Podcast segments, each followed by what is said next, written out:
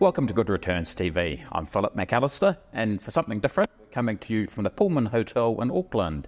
Uh, Kernel's holding their first ever advisor conference here. Joining me in the studio, well, not in the studio, in the hotel, all the way from London, is Tim Edwards. Tim is one of our regular guests, and he is the S&P Dow Jones Indices Index Investment Strategies Manager. Welcome, Tim. I got that right. You did, and thanks for having me back. Philip. Yeah, no, it's great to have you. Now, you know, in the past we've talked about SPIVA. SPIVA's the big, you know, the S&P's, um, I guess, scorecard, active versus passive managers. You know, we've always un- asked for years why hasn't New Zealand been included in the SPIVA um, research? And now uh, you're about to release the first uh, data. Can you tell us why it's taken so long and a little bit about the New Zealand market? Yeah, that's right. Look, um, so SPIVA as a scorecard uh, first launched in the US over 20 years ago, uh, and it started with just a few fund categories in the world's largest fund markets, comparing, for example, large cap US stock pickers to the S&P 500. And over time, we've built out our databases, we've built out our analyses to cover now nine different reports covering the whole world. But uh, although we've had a scorecard for Australia for a few years, um, this is actually the first time that we will be reporting on New Zealand active fund managers. So to answer your question, why why did it take so long? Honestly, this is a piece of research that we want to make really sure we get right. Um, it's something that tends to be discussed by the professional investment community, and we wanted to be sure that we were using the right fund, fund sample, that we were assigning the right benchmarks uh, and the analysis was robust enough that we could put it out there for the wider world. Mm. And now tell me, I'm really interested because I've always taken the view that in New Zealand, our while our um, equity market is quite small, mm. that managers here actually did my active managers here did much better because the market had some inefficiencies in it. Is that what you found? So I, I certainly agree that I've heard the same. Yeah. Um, every time I've come to New Zealand and we're talking about the role of indices in portfolios, and people are telling me, "Ah, you know, you've got to understand New Zealand is is different. Uh, we've got a very inefficient market, and, and people are able to take an advantage." Well. Um, the scorecard gives a somewhat mixed picture on that perception we produce analysis based on different time horizons, so one year, three years, five years, 10 years, and so on.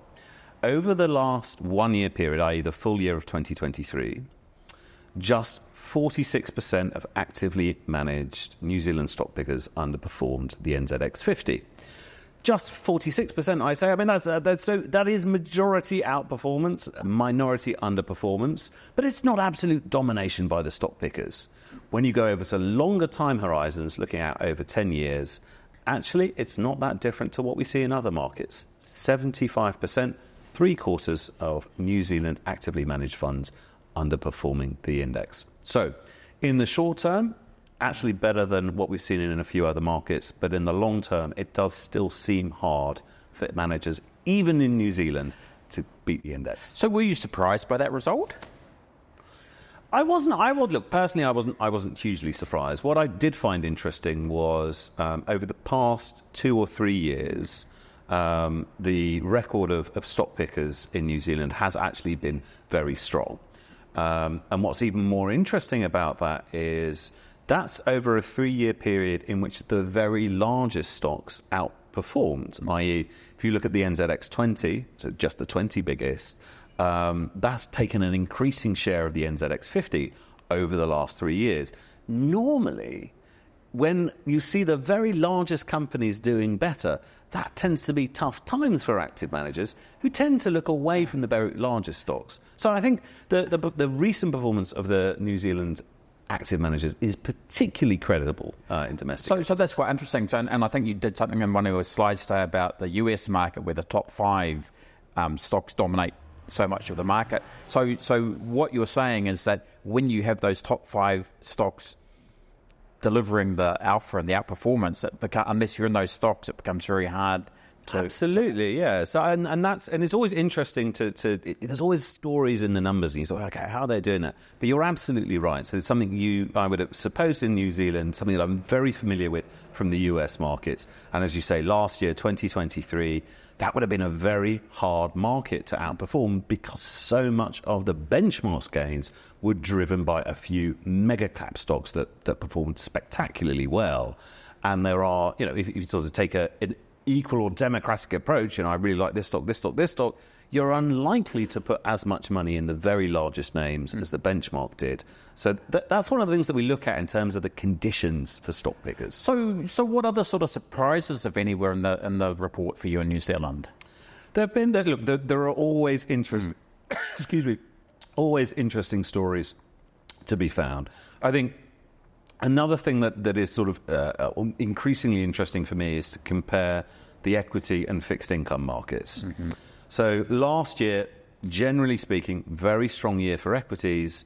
Um, decent year for fixed income, but there was a lot of volatility, a lot of uncertainty in the fixed income markets.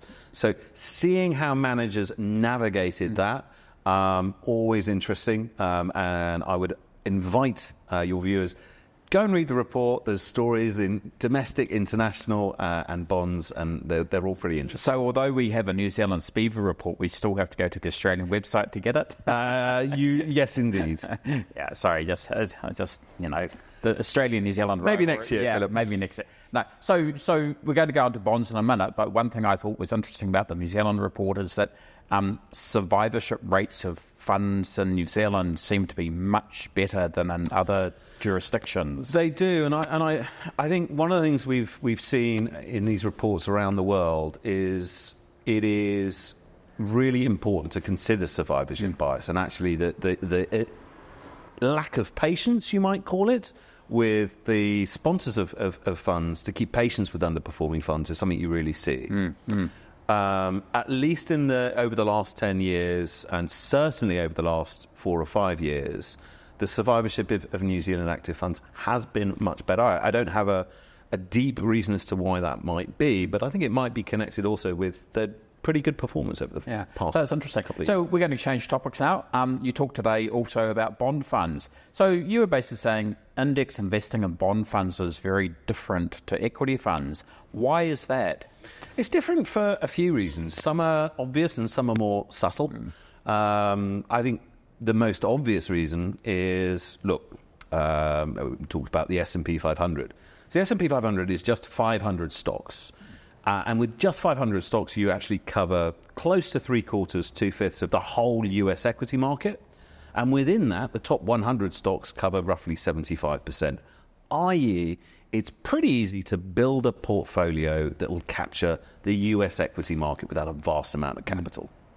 Those same 500 companies that are in the S&P 500s, um, there are over 6,000 bonds, different bonds wow. issued by those same companies. So if you wanted to just capture the bonds from those 500 companies, you need a much larger portfolio. You might need to do a degree of sam- sampling.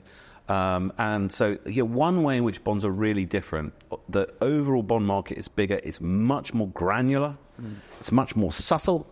Um, and so, replicating bond universe is something that, frankly, is much more difficult than it is in equities. And it's one reason why bond index funds came a lot later and I mean decades later yeah. uh, in the history of index. Well, because one of the other things you said today was that um, you thought that bond funds were like 10 to 15 years behind equity funds. Yeah, that's, yeah. that's like, that's a long time. It is, and, and, and it's a particularly interesting 10 or 15 years. So, um, so this is a, a, another small advertisement for a research paper we, we just put out two, week, two three weeks so ago. So this is the tortoise and the hare? The hare and the tortoise. The hare and the tortoise. The hare yeah. and the tortoise.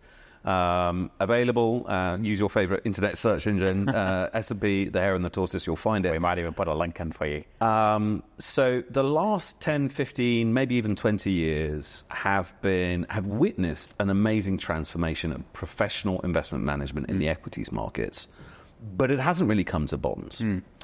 What's interesting is there's a roughly 10 to 15 year lag. First equity index fund, 1973. First bond index fund, 13 years later. First equity ETF, 1993. First mm. bond index fund, about 10 years later in 2002. And throughout the last 50 years, we've seen the innovations in indexing coming to equities about 10 to 15 years later. And sitting here today in 2024, you look back 10 to 15 years and that dramatic change that's, that's transformed the equity markets and equity investing, and you look at where the bond markets are today, and it seems that we're in a similar place. So that's why we called it the hare and the tortoise. I did that, you know, the hare's more fast and glamorous and attracts all the attention.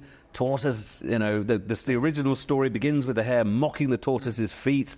Uh, but sometimes sticking to a plan, staying resolute, slowly, slowly and surely can win the race. And what we do is kind of outline what we think is fascinating about the bond markets right now and why that might be set for uh, a really interesting stage of, of, passive investing. And so it'd be interesting to understand what you think might happen there. But also, I'm interested if, if we're that far behind, how much harder is it to build a, a diversified portfolio with um, index um, managed um, yep. um, bond funds. So I think I think there, there is an inflection point, right? So when there was just one bond index fund in in late 1986, um, how useful was that?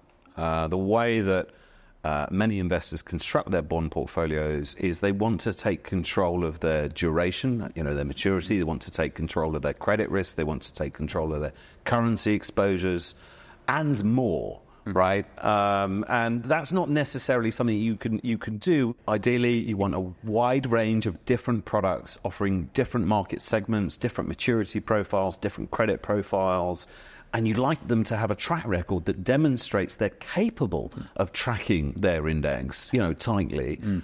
Uh, and you'd like to have that ideally uh, with a decent sized community of, of, of funds. Mm. And you'd like to have all the data that one would want in terms of understanding the indices and understanding how they perform relative to active managers.